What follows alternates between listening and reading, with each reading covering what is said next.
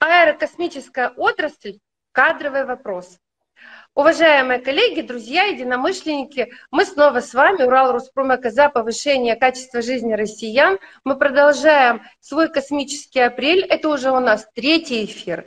Третий эфир на очень интересную тему – аэрокосмическая отрасль, столетие авиации и космонавтики. Это, ну, я считаю, достижение в большей степени прежде всего принадлежит э, русским, в космосе до сих пор русский язык, наверное, главный, наверняка, хотя там появляется достаточно много сейчас уже и э, других космонавтов, но тем не менее э, именно СССР, именно Россия, именно россияне заняли в свое время определенную позицию, и, насколько я понимаю, мы будем стараться стремиться ее удерживать за собой. Для того, чтобы нам продвигать грамотно это направление, естественно, нужны кадры. Поэтому мы обратились к кадровому вопросу. И у меня сегодня гость Евсеев Владимир Иванович, член-корреспондент Российской Академии Естественных Наук, президент Союза летейщиков Санкт-Петербурга, доктор технических наук и человек, который космосу авиации имеет прямое назначение. Если вы посмотрите прошлую передачу, он был в форме. Сегодня мы решили э, сделать, э, как говорится, небольшое изменение э, в нашем обличии. И Владимир Иванович у нас в великолепной белой рубашке, как положено офицеру российскому. Я вас приветствую, Владимир Иванович, и готова вам задавать вопросы. Добрый день, дорогие друзья. Добрый день, Юлия. Я готов отвечать на вопросы. Прекрасно. Вот смотрите, у меня э, первый вопрос такой. Это оценка рынка трудовых ресурсов аэрокосмической отрасли. Я понимаю, что он очень масштабный, он очень большой, но это то, что мы с вами э, в нашем профессиональном сообществе очень часто обсуждаем, потому что можно иметь любые технологии, можно иметь любые, э, как говорится, хорошие разработки, но их должен кто-то создавать и продвигать. Вот кадры — это все. Вот мне хочется знать, что вы думаете на эту тему интересную. Вы задали очень масштабный вопрос, который требует э, всестороннего подхода и всестороннего обсуждения. Кадры, э, вообще кадровая проблема в нашем э, хозяйстве российском, можно сказать, о любом направлении развития нашей страны, о любой отрасли.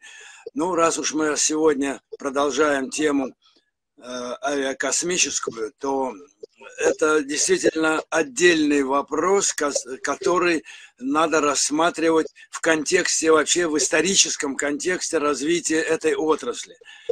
Когда-то, когда эта э, тема и эта отрасль получила бурное развитие, э, это еще в 50-е, в конце 50-х, 60-е годы, конечно, э, в эту отрасль пошли э, очень многие молодые люди, заинтересованные Эм, и вдохновленные достижениями нашей космонавтики, авиации, современной авиации.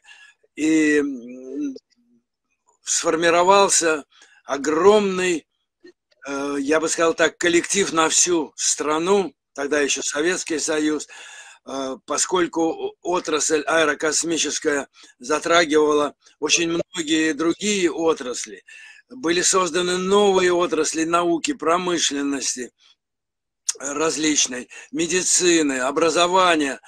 И в эту отрасль входили десятки, сотни предприятий, учебных заведений, научных учреждений.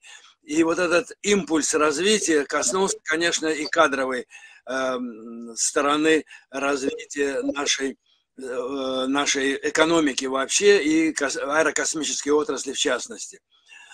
Эм, за десятилетия вот такого бурного развития, ну, можно сказать, до конца э, советской эпохи, эм, проблем в этом направлении, в общем-то, не было. Потому что туда шли наиболее талантливые, наиболее ну, скажем, по нынешним временам продвинутые и, и заинтересованные ребята, молодые, и не только молодые.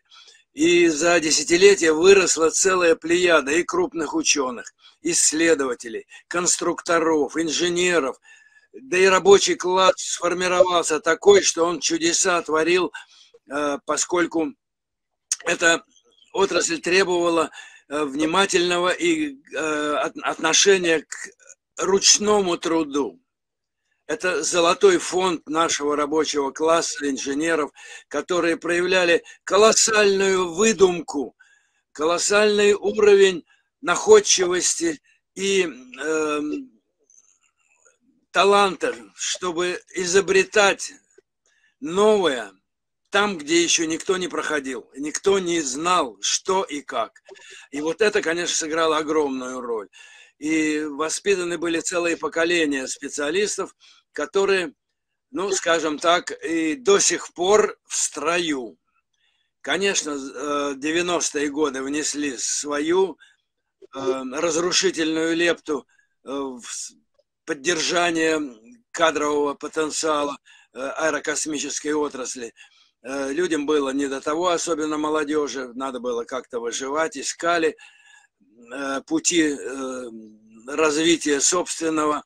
Ну и та идеологическая основа 90-х годов, когда любыми способами надо было или хотели зарабатывать деньги, даже незаконными путями, ну и вся экономическая ситуация в стране, когда была направлена на разграбление общенародной собственности, э, было не до творческого развития, не до проявления талантов, к сожалению. И получился разрыв поколений. Э, в кадровом вопросе. И он длился, да, довольно долго, где-то до начала 2000-х годов. Э, но затем вовремя, так скажем, опомнились и стали приводить в порядок и э, отечественную экономику, и, конечно, в первую очередь вот такие высокотехнологичные отрасли, как аэрокосмическая. А то, что это самые-самые Э, высоко действительно технологичные отрасли нашей науки, промышленности. Э, это э, сомнению не подлежит, а стало быть, и кадры должны были быть, воспитываться именно таковы. Когда мы снова вернулись к программам развития космона... ракетно-космической техники и космонавтики в полном объеме, мы поняли, что тот задел, который был создан в советские времена, э, он еще действует, но ему нужна была подпитка. И научная, и промышленная, и новые изобретения, новые технологии пошли. И вот мы, э, работники и науки, и образования, и военных структур, э, промышленных э, предприятий, которые тоже пережили очень трудные времена 90-е, эм, постепенно стали возрождаться. И были созданы новые программы развития кадрового потенциала, потому что нужно было осваивать и внедрять новые технологии, новые знания получать. А мы немножко в этом плане подотстали. Но с помощью старших поколений, э, которые активно откликнулись, естественно, а вообще-то они продолжали эту деятельность, стали привлекать молодежь э, к обучению в институтах, в университетах. Эм, и этот процесс стал набирать обороты. И я должен сказать, что сейчас в наших университетах учатся очень много э, нормальных ребят, которые хотят развиваться, хотят Э, сделать свой вклад в аэрокосмическую науку и технику. И процесс вошел в свое размеренное, правильное русло. И мы сейчас по всем программам подготовки кадров для аэрокосмической отрасли движемся и в плановом порядке, и обеспечиваем необходимый кадровый потенциал для Э, всех составляющих аэрокосмической отрасли нашей страны. Конечно, издержки э, до сих пор сказываются, И вот как раз об этой проблематике мы, наверное, с вами и должны поговорить сегодня, чтобы понимать, где мы находимся и что нам еще предстоит сделать, чтобы это, эту задачу, в частности, от подготовки кадров, вывести на самый современный уровень, чтобы э, окончательно ликвидировать вот то несоответствие, которое было многие годы, ну и активно развивать аэрокосмическую отрасль по всем направлениям на уровне мировых стандартов и мировых достижений. А они действительно очень высокие и стандарты, и э, направления эти развития мирового уровня вышли на совершенно фантастический уровень. Я тоже готов об этом. Ну, мы и в прошлый раз об этом говорили. И сейчас я готов кратенько это все обосновать для того, чтобы понимать, как и куда направлять свои усилия по подготовке кадров.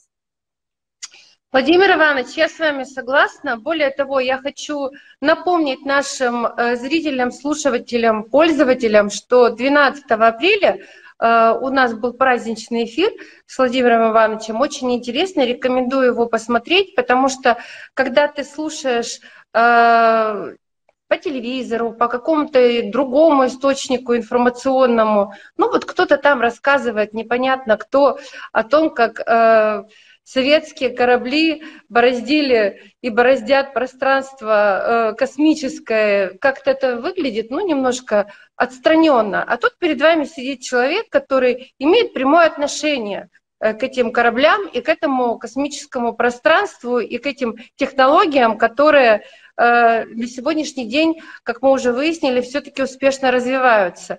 И вы знаете, к моему великому удовольствию было, когда у нас передача вышла, и 12 э, числа, ближе к вечеру, у меня было уже время, э, возможность посмотреть, что везде в, на каналах э, и российского телевидения есть и так далее. Мы угадали тему.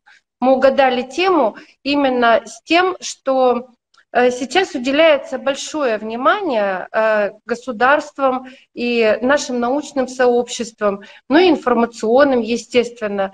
Внимание теме прикладной. Э, вот космос и Земля, непосредственная связь. Многие у нас думают, и много лет это было, ну что там смотреть на Луну, на Солнце, давайте вот решать э, проблемы, которые у нас под ногами. Отсутствие там пенсий, таких, каких надо, там чего-то там еще, чего-то там еще, ну здорово. Это все здорово, но об этом нужно э, обязательно говорить и рассуждать, но нужно не забывать, что те достижения, которые были э, нашими учеными, нашими военными, аэрокосмической отраслью достигнуты. Это пик, с которого идут вниз к нам на Землю те технологии, которые улучшают и повышают качество жизни россиян и граждан нашей страны. Об этом нужно понимать, и э, развитие вот этих направлений, оно имеет прикладное отношение к каждому человеку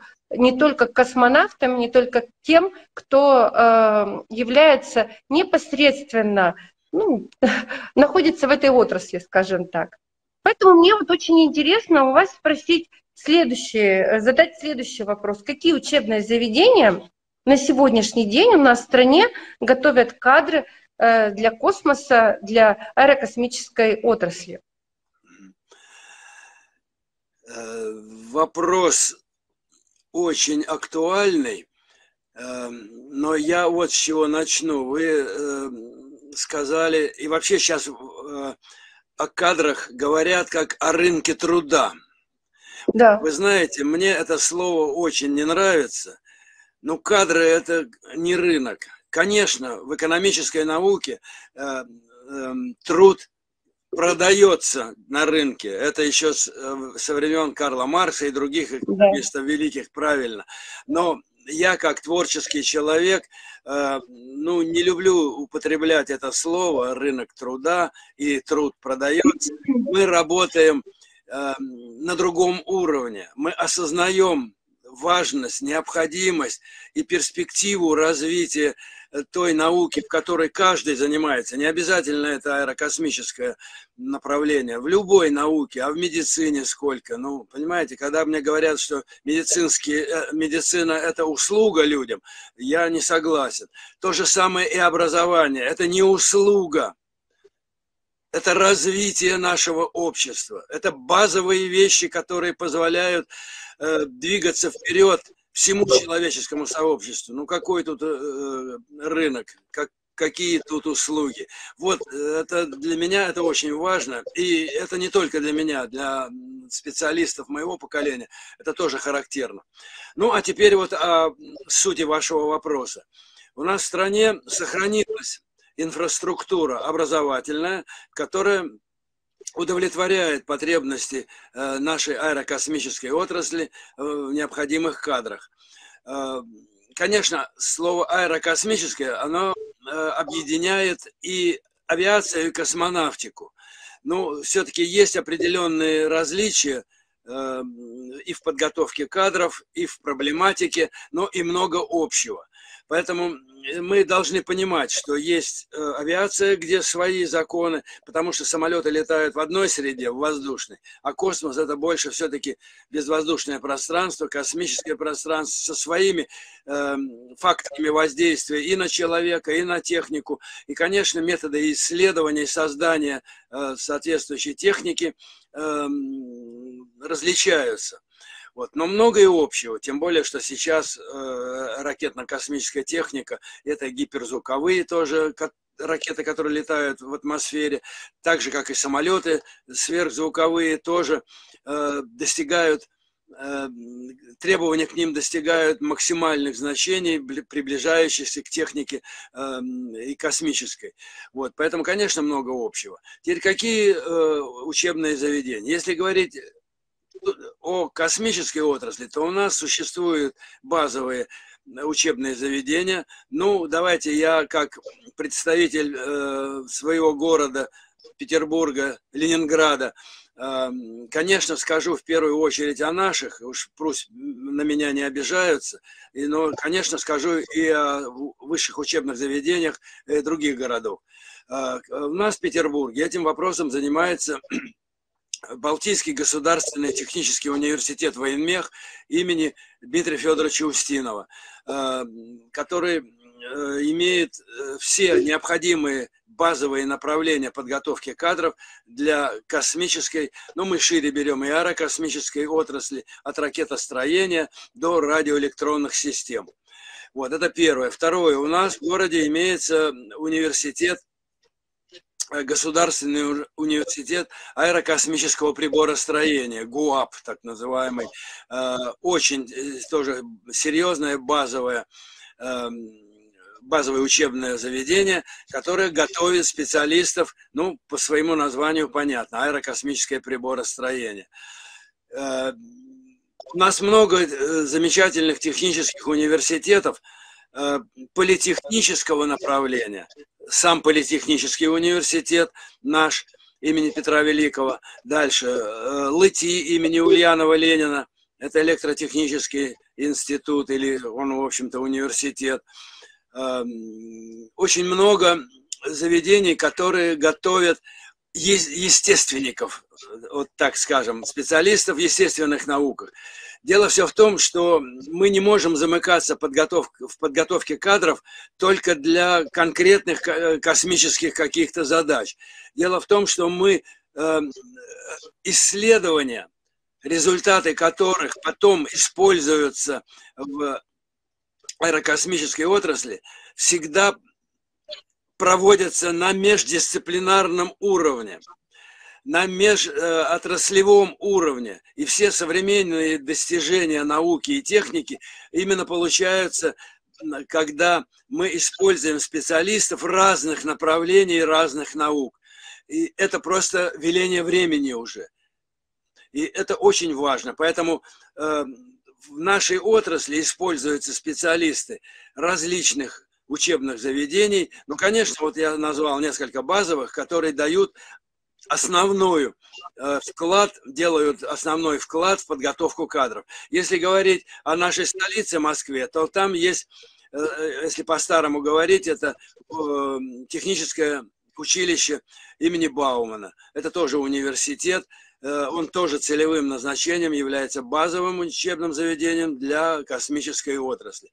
Ну и, конечно, такие как МАИ, Московский авиационный институт, МИ, Московский энергетический институт и так далее. Много, МИФИ, э, инженерно-физический институт. Каждый готовит своих специалистов, но применительно к тем потребностям, которые диктует нам аэрокосмическая отрасль. И вот когда мы э, формируем какие-то коллективы на предприятиях, в, э, в научных учреждениях э, для решения каких-то задач под э, конкретные программы развития ракетостроения, э, радиоэлектронных бортовых и наземных систем – систем передачи и обработки информации, автоматизации. А сейчас еще очень активно внедряется э, в аэрокосмическую отрасль эм, искусственный интеллект.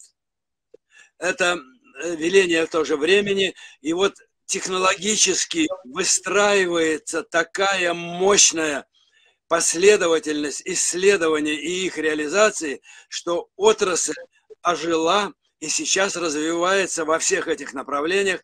И самое это главное, что необходимо, координация, планирование и использование, эффективное использование как получаемых результатов, так и кадров. А это, э, ну, так скажем, пока э, задача до конца не решена. Э, в этом плане еще можно сказать, что нам очень сильно помогает э, наша фундаментальная наука. Это академические институты, ну, наша Академия наук, причем у нас несколько Академий наук, э, не только большая Академия, Российская Академия наук, но это Российская Академия ракетно-артиллерийских наук, вот Российская Академия военных наук, Российская Академия эм, вот членом-корреспондентом, который я избран, это естественных наук, а физика, математика, медицина – это как раз естественные науки, которые говорят свое великое слово в развитии аэрокосмической отрасли. Ну и так далее. Это можно долго говорить, но вот еще раз хочу подчеркнуть, вот здесь нам необходим системный подход, когда специалисты нужны самого высокого уровня во всех отраслях, во всех задачках, во всех направлениях и науки, и техники, которые э, призваны сказать свое решающее слово. Потому что иначе сейчас э, пути развития э, до любой науки, в том числе и, конечно, аэрокосмической, достигнуть значимых результатов будет невозможно. Ну вот примерно так я бы ответил. Владимир Иванович, ну мы с вами, как всегда, идем, как это, пятилетка за два года. На, на третий вопрос вы практически ответили. Он звучал у нас так. Подготовка специалистов для работы на Земле с использованием космических технологий. Я возьму на себя наглость и сделаю немножко небольшой итог, если что, раскритикуете. Вот мы когда, допустим, говорим об аэрокосмической отрасли, ну, у человека, который не работает в этом э, направлении, создается впечатление, что это такой узкий круг э, специалистов, ну, прежде всего в голове всплывает, э, естественно, сам космический аппарат с космонавтами, ну, дальше, значит, думаю, что да, еще есть какой-то центр на Земле. Ну, в общем, в основном, конечно, это вот ракета, космос, орбита. Все. А то, что для того, чтобы один, два, три, пять, десять человек полетели в космос, работает э, тысячи и десятки тысяч людей об этом почему-то мало знают. И все эти специалисты, они тоже относятся напрямую к аэрокосмической отрасли. Это и медики, это и, э, естественно, физики, и энергетики, и инженеры высокого уровня, как вот вы, допустим, да, и кто, ну, это очень большая, э, допустим, там, если посмотреть список специальностей и направлений, в аэрокосмической отрасли. И это, конечно, нужно понимать, что на сегодняшний день э, ну, не достает каких, какой есть дефицит, где есть профицит, хотя, наверное, с профицитом, до профицита нам далеко. И я вот, э, насколько помню, раньше, в советское время, почти на всех во всех вузах все-таки э, технических вузах готовили специалистов этой направленности. Ну, я из Екатеринбурга, у нас вот тогда это был очень мощный вуз, это УПИ, Уральский политехнический институт. У нас там и, и э, физтех был крутой, и он и сейчас крутой. Очень много оттуда и теплофизики, и, ну, очень много у нас там специалистов. И это, конечно, и материаловеды. Я вот э, в свое время поработала на кафедре кафедре металловедения в детстве. И мы тоже занимались, там э, была такая проблемная лаборатория металловедения, занимались мы фундаментальными исследованиями в области наук. Но так как я тогда еще была совсем зеленая и, и совсем маленькая, я занималась на уровне того, что просто выполняла какой-то линейный ряд задач и все. Вот. А были очень высокие достижения в этом направлении, и э, та фундаментальная наука, которая сейчас применяется уже непосредственно в аэрокосмической отрасли, она формировалась и э, ну, создавалась, выдавала какие-то свои направления 20, 30, 40 и 50 лет назад. Поэтому, конечно же, я думаю, что вы очень правильно сказали о том, что кадровый вопрос – это не рынок, вот, и не базар. И кадрами нужно заниматься очень серьезно. Серьезно, и прежде всего нужно очень серьезно подходить к формированию тех специальностей и тех направлений, которые на сегодняшний день наиболее необходимы для вот получения этих прорывных технологий. Вот это мое заключение. Да, вы совершенно правы. Вот можно я продолжу вашу мысль, да. абсолютно правильную мысль. Вот смотрите, эм, территориальное, скажем, распределение э, промышленного, научного, образовательного потенциала э, в нашей стране было очень и очень рационально э, представлено еще и в советское время и развивалось гармонично. Вот, например, возьмем Екатеринбург.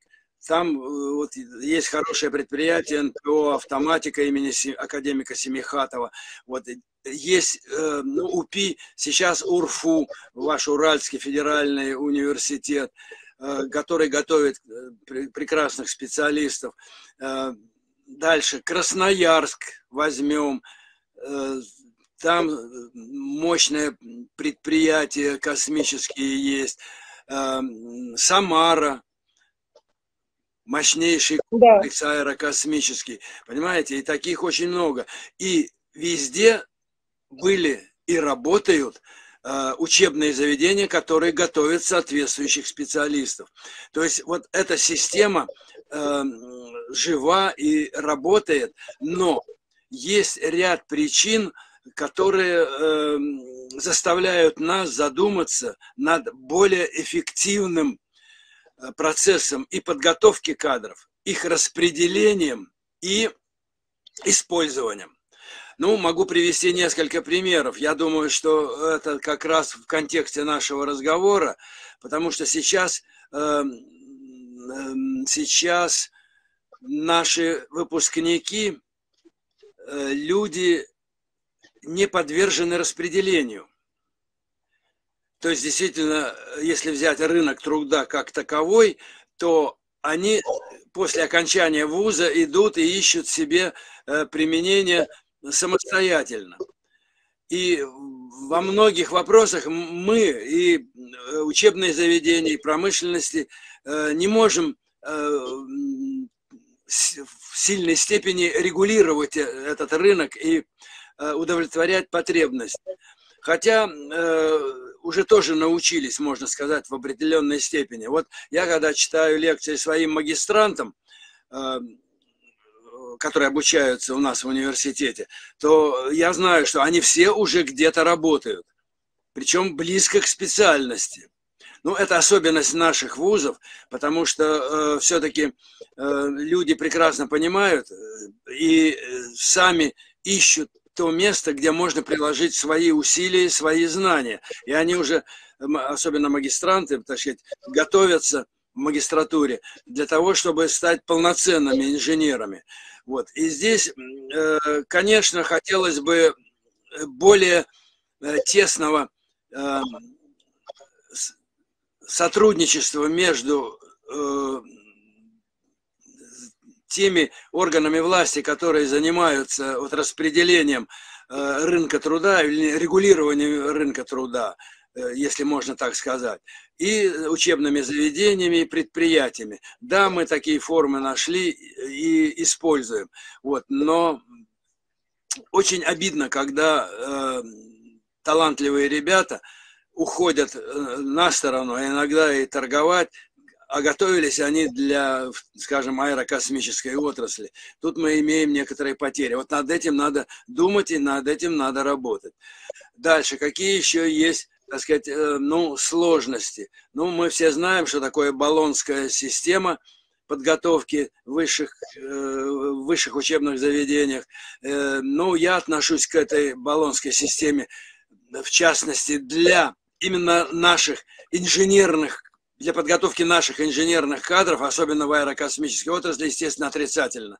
Потому что бакалавр, закончив 4 года обучения, он э, не имеет ни квалификации, ни опыта, э, ни даже практических, э, практических навыков. Потому что э, если тех, брать среднее техническое образование, то там уже человек специально готовится именно этого уровня и имеет все необходимые практические Э, практические навыки для работы и готовится на этом уровне.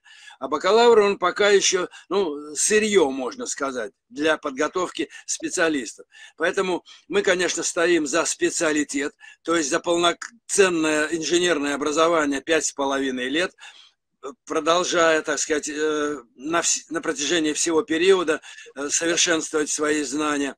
Вот. А в чем еще разрыв я вижу вот в баллонской системе между бакалаврами и магистрантами? Сейчас это, в общем-то, это нельзя сказать, что это отрицательно. Скажем, для гуманитарных наук – искать себя, учившись 4 года, скажем, там экономике, потом перейти в лингвистику там или еще куда-то на магистратуру, это, ну, видимо, все-таки имеет смысл.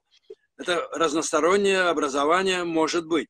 Вот. Но в инженерном деле, когда к нам в университет приходят из других э, университетов, пройдя бакалавров, но не пройдя те инженерные науки, которые нужны для будущего э, инженера в аэрокосмической отрасли, и я читаю лекции уже магистрантам, то они даже не, не понимают, о чем речь идет. Вот это, конечно, издержка. Потому что наши бакалавры, поступая в нашу магистратуру, они продолжают, это нормальный процесс. А если приходят из других вузов, они не знают очень многих вещей. Вот это беда. Ну, вот видите, тут, тут много особенностей, которые баллонский процесс нам и баллонская система э, привнесла но решения их пока не было.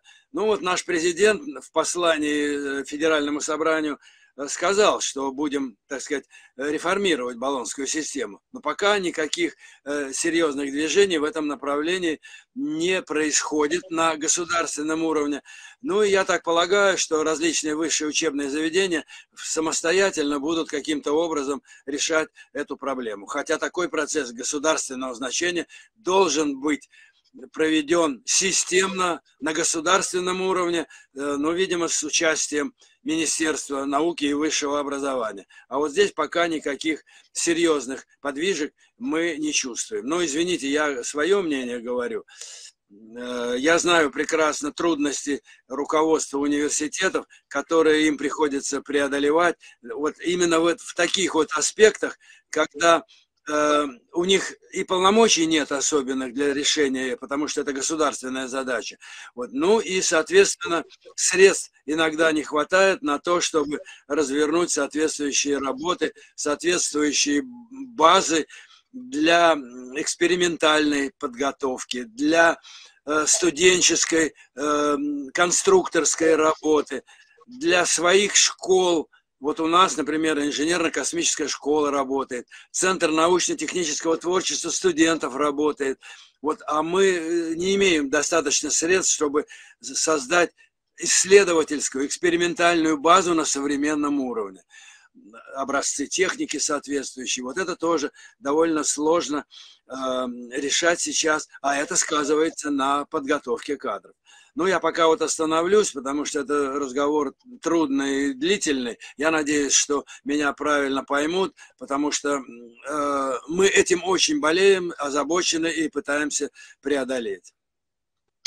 Ну, я вам благодарна, что мы в диалоге находимся, потому что все-таки э, жанр нашего э, выступления это прежде всего диалог. И э, если, допустим, мы бы были с вами на конференции, то даже на конференции э, после того, как каждый выступает со своим докладом, какое-то некоторое обсуждение, дискуссия предполагается.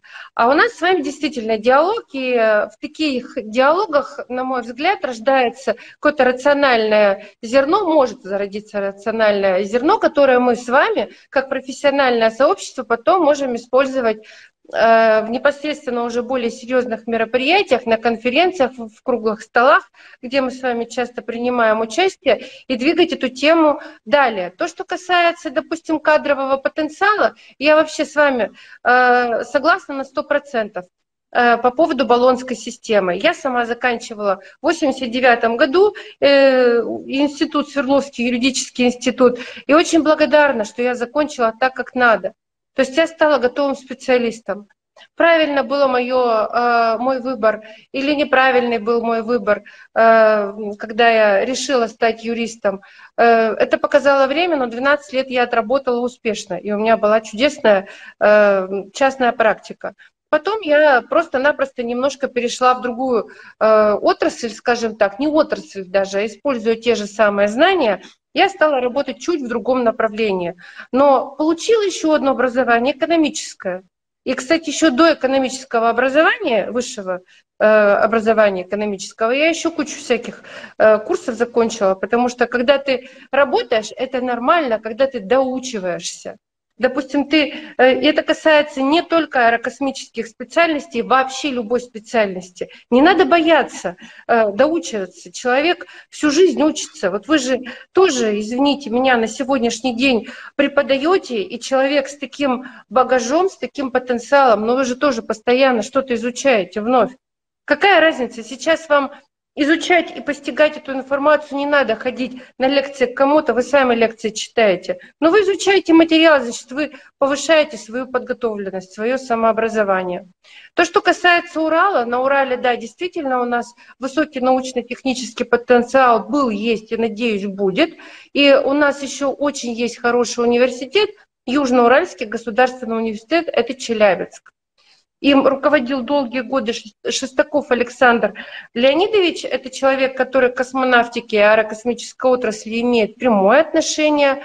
И человек тоже, как и вы, близкий и э, наверняка в погонах, хотя, хотя ходит в штатском. Там очень хорошее есть направление, у них есть тоже аэрокосмические направления, и работа в этом э, секторе идет активно. И я считаю, что для того, чтобы эффективность была вот в развитии таких прорывных технологий, как аэрокосмическая отрасль, а это прорывная технология. Это вот прямо не просто на высоте в прямом смысле, а и в переносном, и в прямом смысле. Это высота, это вот как, я не знаю, пик коммунизма, науки, техники и во, во всех отношениях, и, и, и медицины в том числе всего, и пищевых направлений, то есть как даже покормить космонавта, это тоже очень важно. Вот, это нужно, наверное, нам с вами, представителям профессионального сообщества, предлагать, как формировать э, развитие э, вот этого кадрового вопроса э, обучения новых специалистов, каким образом это должно идти и в каком направлении. Собственно говоря, мы с вами очень хорошо это обсуждаем в арктических тематиках. Очень, очень э, точно вы зацепили э, два очень важных вопроса. Смотрите, во-первых, э, любой ученый, доктор, там, профессор, неважно какого он уровня, должен соответствовать тому времени и тому уровню развития э, науки и техники, в котором он живет и преподает. Э, вот когда мы работали там в 50-е, 60-е годы, у нас же не было вычислительных машин совсем. Мы э, в основном когда занимались там какими-то проектами, расчетами, у нас была логарифмическая линейка. Ну и, конечно, какие-то э, средства типа арифмометра, например. Вот, понимаете, но ракеты-то летали.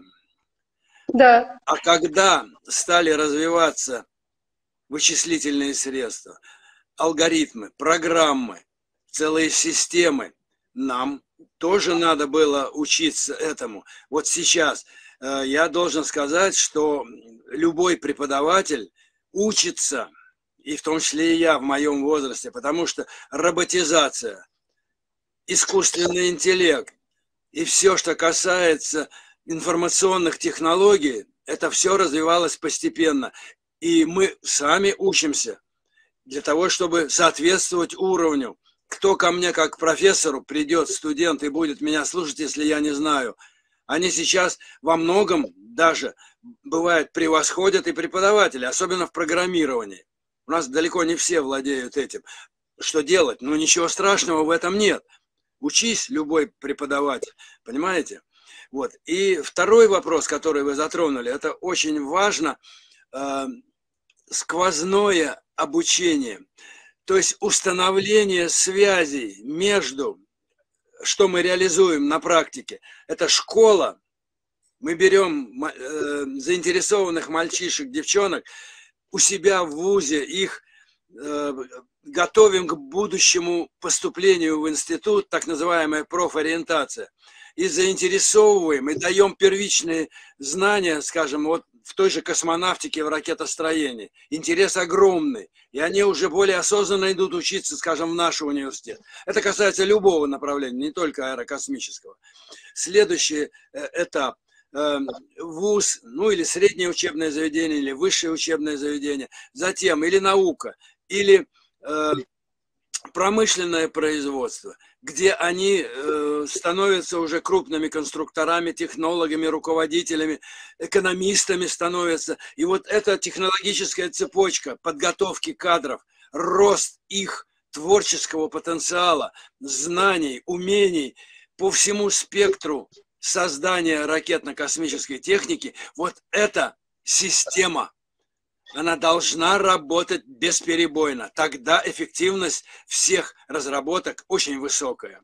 А эксперименты, а пробные пуски, а пилотируемая космонавтика, где люди должны э, проявить все, на что они способны – это требует постоянной подготовки. То есть учебный процесс и вуз, а подготовка кадров, скажем так, первичная, даже в высшем учебном заведении, это одно, но дальше вся жизнь должна быть посвящена э, не просто работе, а именно творческому развитию личности. Вот на это мы делаем ставку и помогаем эм, и предприятиям, и персонально – каким-то специалистам, формируя группы, э, курсы повышения квалификации. Сейчас на каждом предприятии свои учебные центры есть, которые готовят и совершенствуют своих же специалистов. А мы, профессура э, технических вузов, приходим к ним, читаем им тоже лекции и обмениваемся информацией. И вот это поддерживает уровень соответствующий наших кадров. Вот это, конечно, очень здорово. Я с вами согласна. Ну вот смотрите, наши передачи смотрят, э, конечно, в основном люди среднего возраста и ниже, потому что это профессиональное сообщество и экспертное сообщество. Но в том числе э, вот последние два года у нас идет активный всплеск э, в сторону молодежи. И это очень радует. Значит, мы задеваем какие-то темы, которые Э, интересует молодежь, и значит наша молодежь, э, она все-таки растет, растет и духовно, и научно как-то у него формируется все лучше.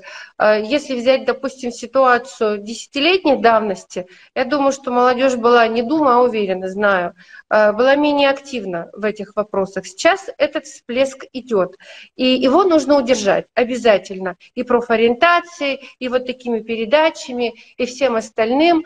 И поэтому я хочу сейчас вам задать несколько коротких блиц-вопросов. Вот у нас сейчас конец учебного года идет, и многие, э, кто заканчивает 9 класс, 11 класс, будут думать о том все-таки, куда им поступать. Почему думать? Потому что, ну, знаете, молодые люди, они такие стремительные. Э, я вот тоже э, заканчивала там 8, 9, 10, я собиралась на философский факультет. А передумала все за два дня и ушла на, в юридический. Я поняла, что мне просто рано быть психологом в 17 лет, и мне нужно получить базовое образование. И не ошиблась, собственно говоря, потому что там была отличная подготовка, и поэтому я предлагаю сейчас вам сказать, э, назвать, может быть, какие-то специальности, которые востребованы прямо сейчас. Э, для молодых людей, чтобы, может быть, их немножко сориентировать. Первый вопрос. Какие кадры для аэрокосмической отрасли на сегодня востребованы? Вот как горячий пирожок э, в обеденное время. Э, у нас очень сильная была и есть конструкторская, конструкторская школа, а вот технологически мы немножко поотстали, поэтому очень нужны современные технологии а технологии угу. отвечают на вопрос, как это сделать. Да. Вот. Это вот первое. Технологии очень востребованы. Второе направление, но это общее э, для всего современного мира, эм, это информационные технологии. Это угу. современные э, системы управления автоматизация, как я сказал, с элементами искусственного интеллекта. Это роботизация. Это целое огромное направление, которое сейчас бурными темпами развивается. А для аэрокосмической отрасли это колоссальная сфера применения, где роботы э, могут заменить человека на всех очень опасных и сложных процедурах, которые надо выполнять в космосе. Человек э, к сожалению, очень уязвим в этой среде, а роботу проще. Ну, что тут говорить? Единственное, что нужно, это нам нужно наращивать потенциал творческих людей вот в информационных технологиях, в современном программировании, алгоритмировании и умении ставить и решать э, неформализуемые задачи. Вот есть такая э, очень большая проблема, когда соотношение искусственного интеллекта и человеческого интеллекта между собой э, должны сотрудничать, а не конфликтовать. Человек должен ставить задачу и контролировать выполнение. Потому что, конечно, э, машина э, гораздо быстрее и точнее выполнит задачу расчетов, чем человек. Вот. Но зато человек может в нужный момент принять решение. Ведь э, задача э, информационных технологий и искусственного интеллекта – это дать человеку э, результаты и рекомендации в решении той или иной задачи. А дальше человек должен быть настолько высоко подготовленным, чтобы принять единственно правильное решение в той или иной ситуации, когда нет времени, и надо мгновенно э, решать. Человек так устроен, что он может принять решение, но где гарантия, что это будет правильное решение? Так вот, совместно искусственный интеллект, который дает научно обоснованные расчетные данные, которые подтверждены опытом и экспериментами, дает человеку возможность рассмотреть ряд э, вариантов решения сложной и очень ответственной задачи, а человек должен э, выбрать это. Ну, вот это целая наука.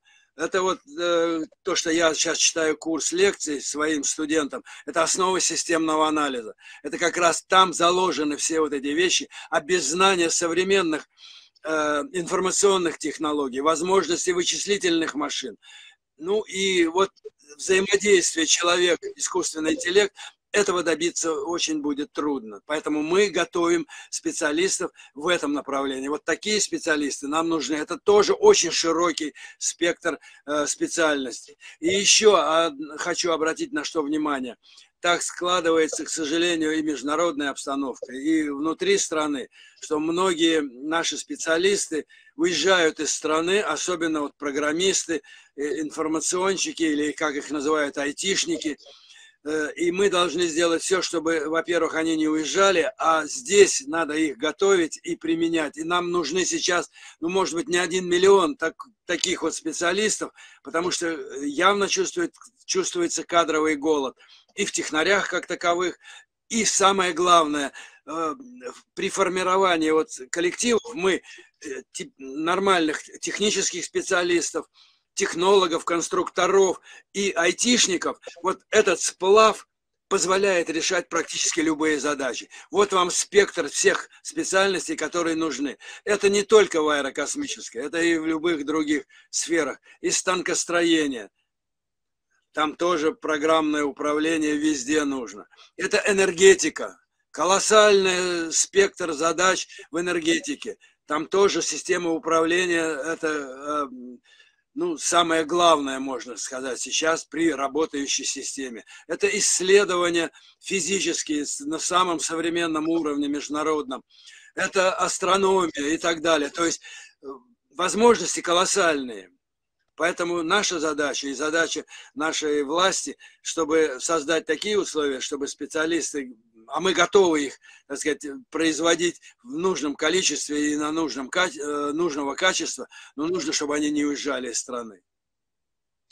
Я согласна, и э, более того, если мы обеспечим э, вот новый приток специалистов для работы у нас внутри нашей страны, Конечно же, вопросы о технологическом суверенитете, они будут решаться намного быстрее. Конечно. И если, да, если говорить о том, что вы сейчас обозначили вот эти основные направления, э, допустим, кто-то, может быть, из молодых людей, из тех, кто заканчивает э, среднюю школу, ну, думает, что когда это будет, когда пойдет развитие, да, оно уже идет. Вот даже если э, взять работу, мы до эфира с вами обсуждали, работу социальных сетей. И Юрий Федорович, кто у нас обеспечивает все наши эфиры и так далее, он как раз айтишник, мой вице-президент, наш вице-президент и занимается вот этими технологиями непосредственно. Так вот он у нас учится, вот вы не поверите, нет ни одного месяца, чтобы он не закончил какие-нибудь новые курсы. Вот до такой степени стремительно идет рост в этом направлении. А человек взрослый, это не, э, это не молодой специалист, который закончил там два года назад вуз. У него большой багаж э, знаний, он состоявшийся специалист. То есть сейчас мы вступили в фазу бесконечного постоянного обучения. Все. И если вы хотите быть успешными, вам придется учиться в любом случае, потому что в геометрической прогрессии вот, развиваются все эти новые направления. Не то, что там в течение там, там, я не знаю, нескольких десятилетий или еще что-то, как раньше, в несколько месяцев.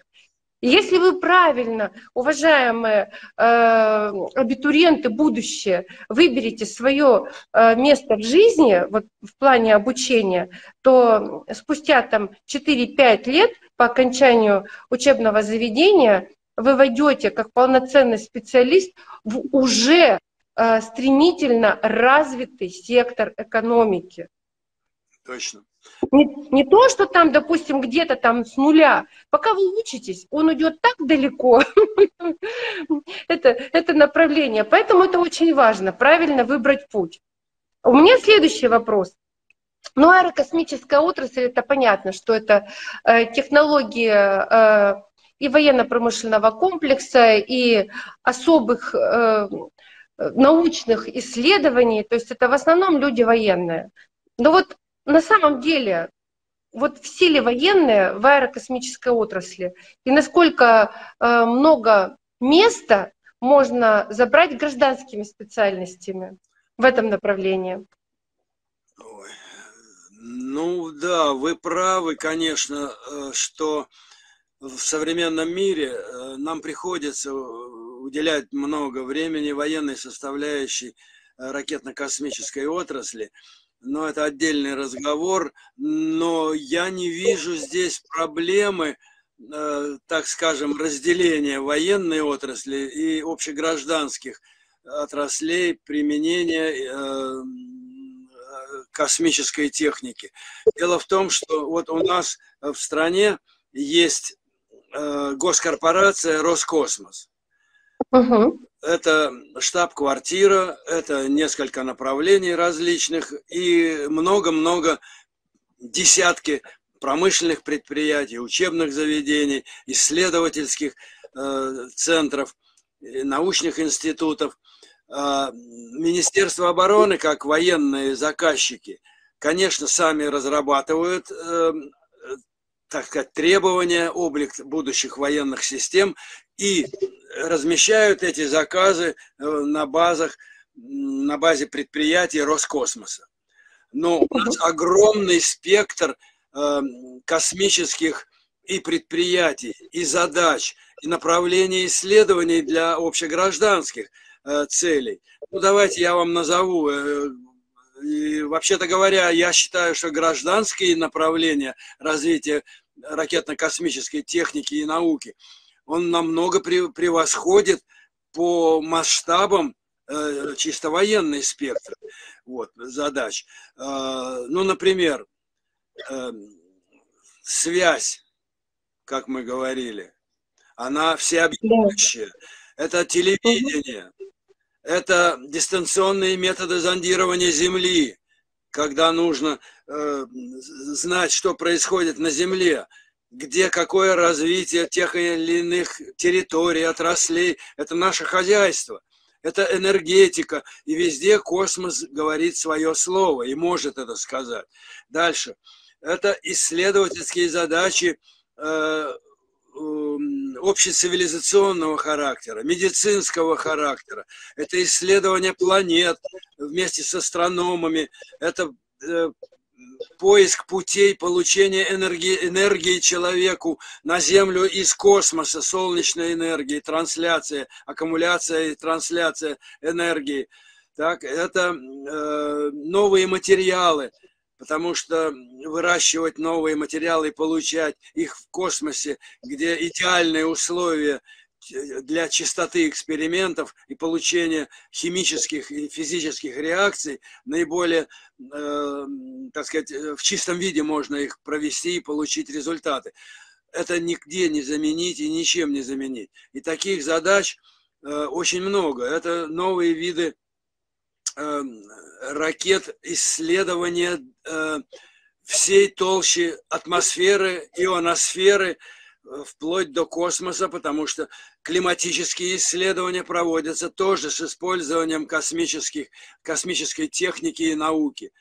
Это э, водное хозяйство, это реки, озера, моря, океаны, их состояние, их загрязнение – Э, это ледовая обстановка э, в северных и южных регионах Земли, а Арктика и Антарктика, где мы, космические средства наши, позволяют делать мониторинг, проводить мониторинг. То есть это оценка состояния, развития и влияния на жизнь человека на Земле.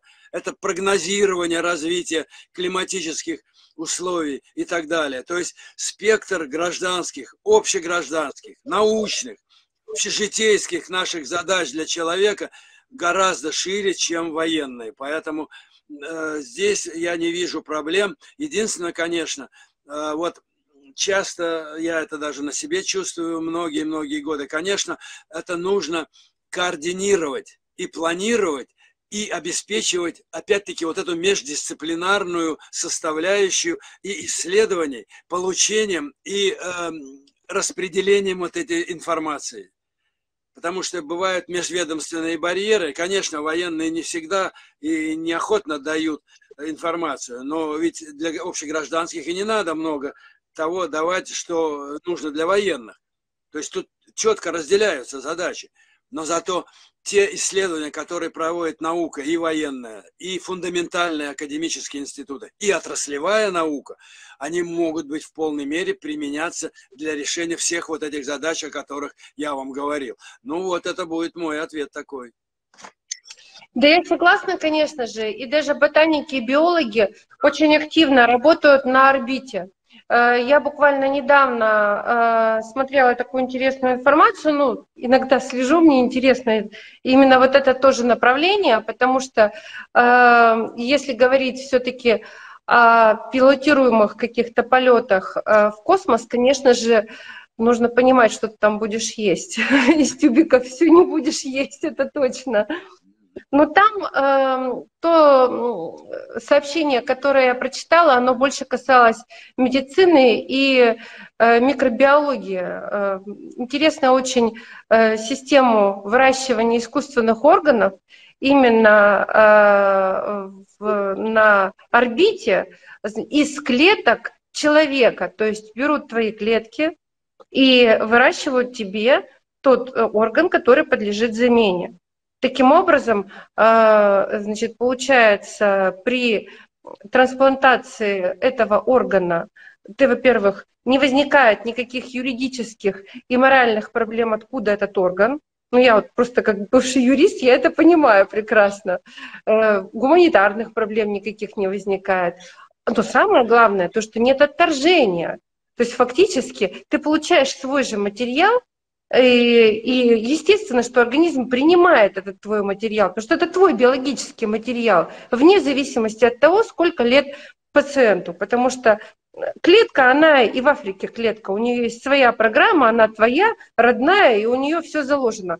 Вот до какой степени можно широко применять аэрокосмические направления. То есть, и это уж точно гражданское направление, которое и на высоте э, в космосе реализуется. Поэтому я рекомендую всем э, поступающим э, в ВУЗы в этом году отлистать, активно послушать еще значит, мнение нашего чудесного спикера Владимира Ивановича, обдумать свои какие-то ну, э, возможности и пожелания, и, возможно, вы э, придете к какому-то новому интересному решению или более конкретизированному решению и найдете современное место с учетом требований будущего вот э, в вашем обучении.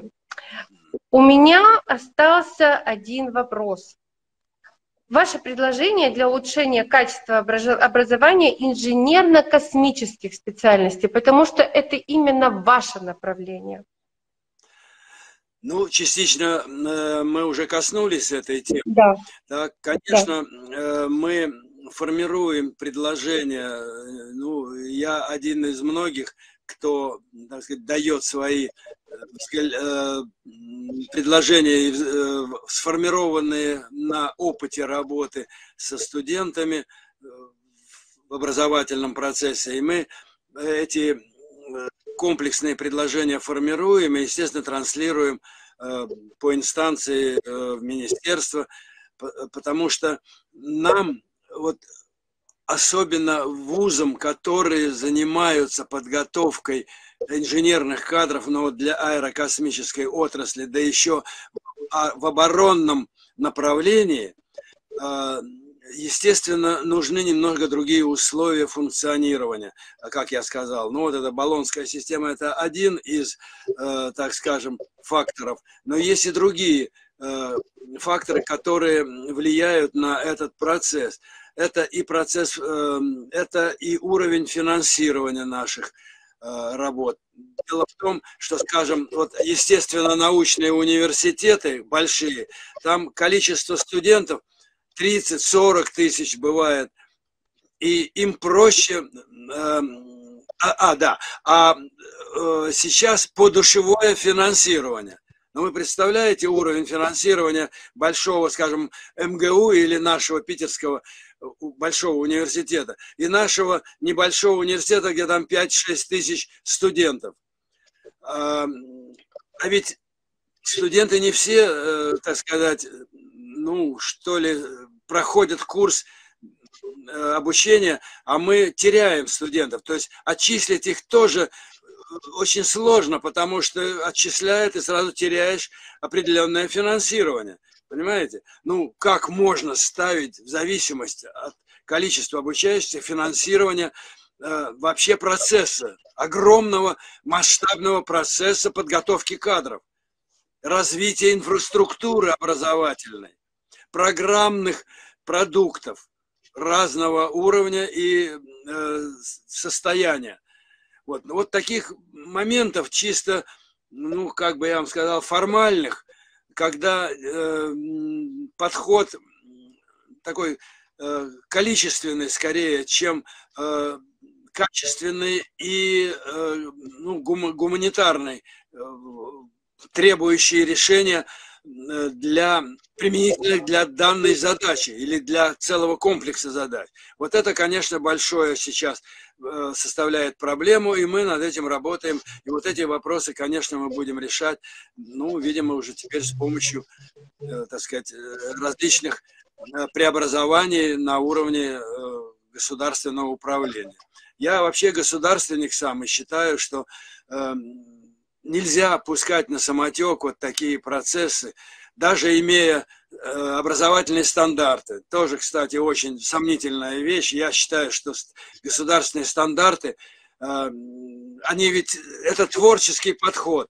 Это такое обилие специальностей и особенностей, где госстандарт закостенелый, он не отвечает э, динамике развития и науки, и техники, и процесса образования. Вот. А не случайно ведь э, вот, э, стандарты э, часто готовят сами для себя те предприятия, у которых есть учебные центры. А мы с ними заключаем соответствующие соглашения и совместные программы готовим их целевым назначением инженеров. Вот это одно из направлений. Понимаете? То есть мы ищем постоянно. И вот этот процесс, конечно, э, это в поиске пока, это в динамике, но я надеюсь, что когда-то это приобретет системный характер и будет, и будет давать соответствующие результаты. Вы знаете, э, я вот сейчас вас слушала, и вот какая мне мысль в голову пришла. На самом деле вы очень правильно подметили по поводу вот этой гибкости. Э, когда идет образовательный процесс, нужно правильно э, понимать, как говорится, как организовывать этот процесс. Если у тебя студент, допустим, ну, не способен, скажем так, да, вот, ну, не дотягивает он у тебя в этом направлении что-то. Может быть, какие-то системы э, перевода его на другой факультет, на какую-то другую специальность. Это иногда бывает полезно. Э, может быть, упрощать это все нужно, потому что любой университет имеет огромный спектр предложений для студента. И зачастую бывает, когда молодой человек выбирает какую-то специальность, ну, там, 17 лет, что ты можешь понимать о себе? Вообще человек себя тяжело оценивает, э, это я вам как несостоявшийся психолог говорю. И если пофантазировать по-хорошему, может быть, какие-то тесты нужно даже заполнять, это нужно родителям, э, наверное, заботиться и определять, в каком направлении у вашего уже молодого подрастающего поколения все-таки формируется э, мозг и его мыслительные процессы. Я вот, например, всегда была уверена, что я гуманитарий. Каково было мое изумление, когда я после юридической практики окунулась буквально в систему цифр, всякой ерунды, вот это вот. Оказалось, я вполне способна. А кто же знал-то? Я думала, что я могу только вот там на философский факультет, там на журналистику, еще куда-то. Нет. А я этого не знала. Вот э, правильность направления выбора очень важна. И университеты должны использовать э, вот многоплановость предложений для э, уже поступивших э, абитуриентов и уже учащихся.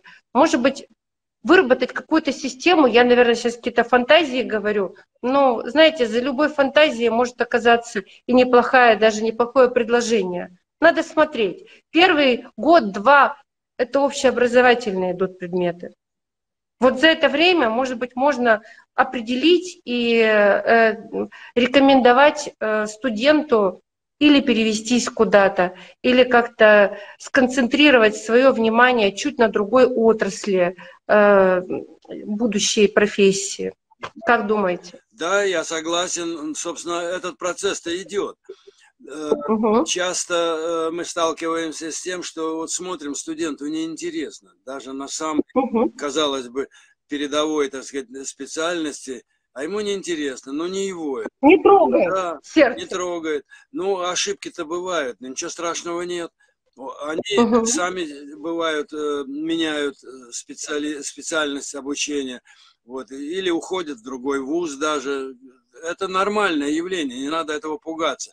Наша задача вот, профессорско-преподавательского состава, да и вообще старшего поколения, конечно, э, подсказать и попытаться раскрыть вот ту жилку, которой он обладает от природы, что в нем так сказать, преобладает, какие э, воззрения, стремления, тяга к чему – ну, этим-то мы как раз занимаемся на уровне вот со школьниками еще. Вот где надо раскрывать их потенциал и их да? творчество, к чему их тянет, и, и помогать им. Потому что вот мы, э, есть у нас в городе программа, час доктора называется, и доктора наук разных причем, ходят в школы по, пригла по приглашению и рассказывают о своей науке, чем они занимаются. И вы знаете, это очень здорово помогает. Ну, не обязательно uh-huh. космос, правильно? Есть медицина, есть э, вот то же самое юридическая, так сказать, практика и так далее, наука. Вот это, и это помогает, и это выбирают люди, и уже в школе, в старших классах. Ну и, естественно, в вузах тоже, да я вам даже больше скажу, что уже можно и зрелым человеком быть, резко поменять свою э, специализацию, э, профессиональную специализацию. Таких случаев тоже очень много. Это нормальный процесс, творческий.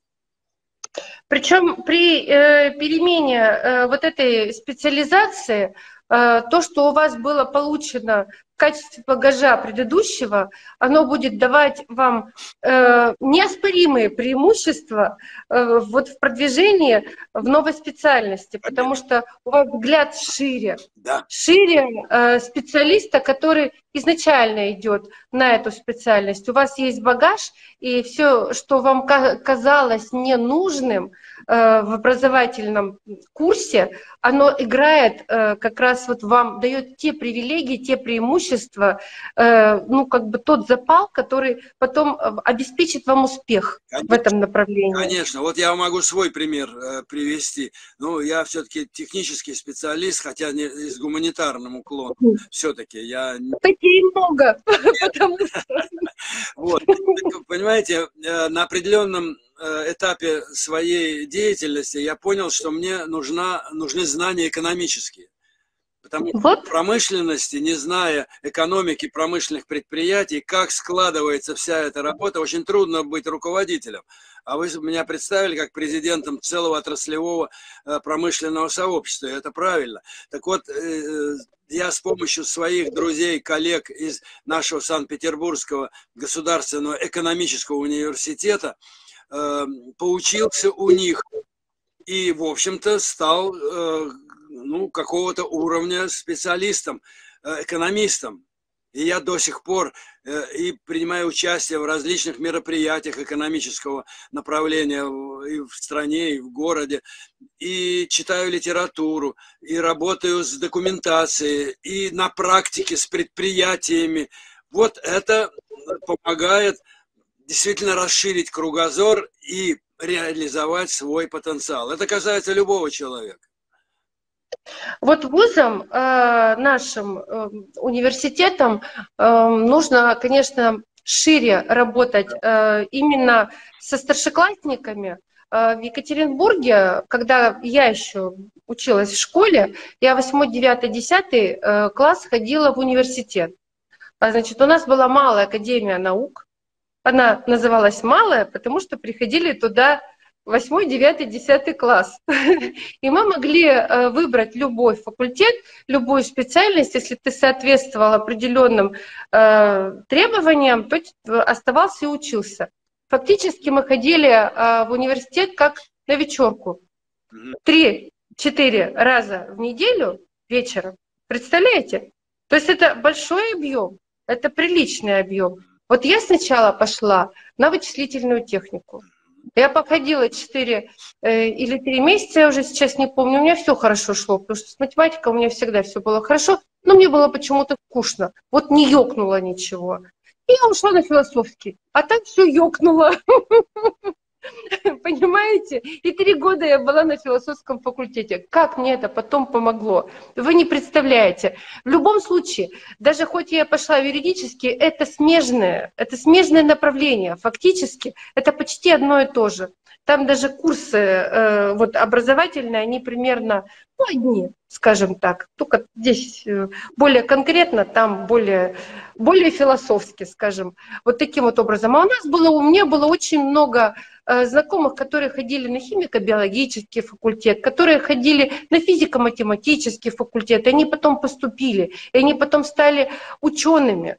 Они потом стали именно учеными. Вот эти два-три года э, походов в университет, они э, их подняли настолько, что они сразу, поступив в ВУЗ, почти сразу начали заниматься научной работой потому что они уже были сформированы. У них уже был навык образовательный э, именно в ВУЗе, потому что в школе у тебя один навык получения знаний, а в ВУЗе у тебя другой. Даже если это малая академия наук, это все равно это ВУЗ. Это вузовские преподаватели. Это очень полезный опыт. Если он будет развиваться дальше, я считаю, что нам все по плечу. Это уж точно. Я уверен в том, что э, наша страна преодолеет все э, невзгоды, которые мы сегодня имеем, а у нас много сложностей во всех направлениях. И я, как военный человек, очень переживаю то, что творится у нас на Украине, с Украиной. Конечно, мы это не можем не воспринимать как боль, но с другой стороны, жизнь диктует свои условия и предлагает обстоятельства, в которых мы должны правильно ориентироваться, принимать правильные решения и обеспечивать будущее нашей великой страны, а это молодежь. Поэтому наша задача, ну, моего, во всяком случае, поколения, моя личная, мне уже по жизни практически мало чего надо э, я бы так не сказала. Ре... Вы активную деятельность ведете научную. Да. Реализовать себя и оставить людям все, что мы знаем и умеем, вот это главная задача. И это поможет нашей стране, так сказать, выйти на светлый путь развития и преодолеть все препятствия. Спасибо вам большое. Вот на этих словах очень умного человека Владимира Ивановича. Я просто думаю, стоит завершить передачу. Сегодня мы смотрели интересный вопрос, аэрокосмическая отрасль, кадровый вопрос. Э, наши уважаемые э, школьники, которые заканчивают среднюю школу и собираются осуществлять выбор свой э, своей дальнейшей э, творческой и обучающей деятельности, смотрите эту программу внимательно. Для вас тут очень много подсказок Владимир Иванович дал. Э, мы прощаемся, желаем всем быть активными, э, здоровыми, крепкими, потому что в здоровом теле здоровый дух, и разум тоже нужно свой тренировать. И тогда вы будете вот таким успешным на протяжении всей жизни, как Владимир Иванович, человеком. Спасибо вам большое. Всего доброго. Всего пока. доброго. До свидания. До новых встреч.